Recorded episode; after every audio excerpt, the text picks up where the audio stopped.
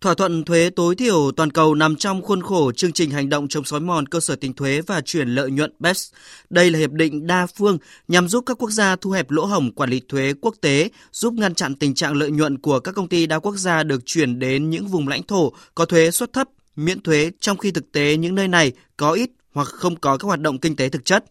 Trụ cột thứ hai của BEPS là quy tắc thuế tối thiểu toàn cầu, đặt ra mức thuế tối thiểu toàn cầu là 15% đối với các tập đoàn đa quốc gia có tổng doanh thu từ 750 triệu euro trở lên và ước tính tạo ra khoảng 150 tỷ đô la Mỹ thuế thu nhập doanh nghiệp toàn cầu hàng năm.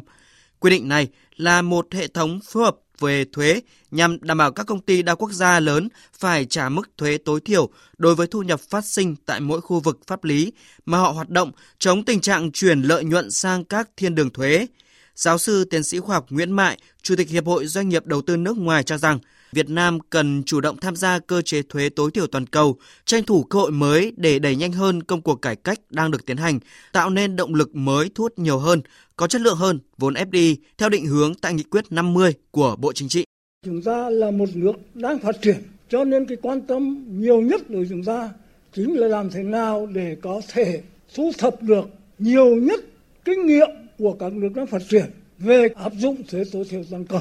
trong đó, cái vấn đề mà người ta kiến nghị đối với tất cả quốc gia là chắc chắn là phải sửa đổi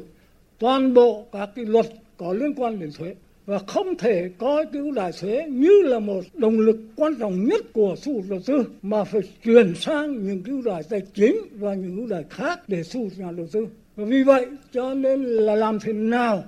để có thể nhanh chóng đưa được vào các luật sửa đổi các luật phù hợp với thông lệ quốc tế Tiến sĩ Cấn Văn Lực, chuyên gia tài chính ngân hàng nhận định thuế tối thiểu toàn cầu sẽ góp phần tạo ra một hệ thống thuế có sự phù hợp của nhiều quốc gia. Khi có hiệu lực, thuế tối thiểu toàn cầu sẽ có một số tác động nhất định. Cụ thể, việc tham gia triển khai thuế tối thiểu toàn cầu góp phần tăng cường hội nhập quốc tế của Việt Nam nói chung, cải cách hệ thống thuế theo hướng phù hợp với thông lệ và chuẩn mực quốc tế nói riêng. Chúng ta phải cần nhanh chóng rà soát và đánh giá tác động cụ thể và Việt Nam chúng ta nên tham gia và chấp nhận cuộc chơi này là chúng ta đảm bảo tuân thủ và cam kết luật chơi chung và cái này cũng thể hiện cái mức độ chúng ta chủ động và tích cực hội nhập. Đây lý do thứ nhất. Lý do thứ hai là cũng là cơ hội để chúng ta tiếp tục cải cách thuế theo hướng thông lệ hơn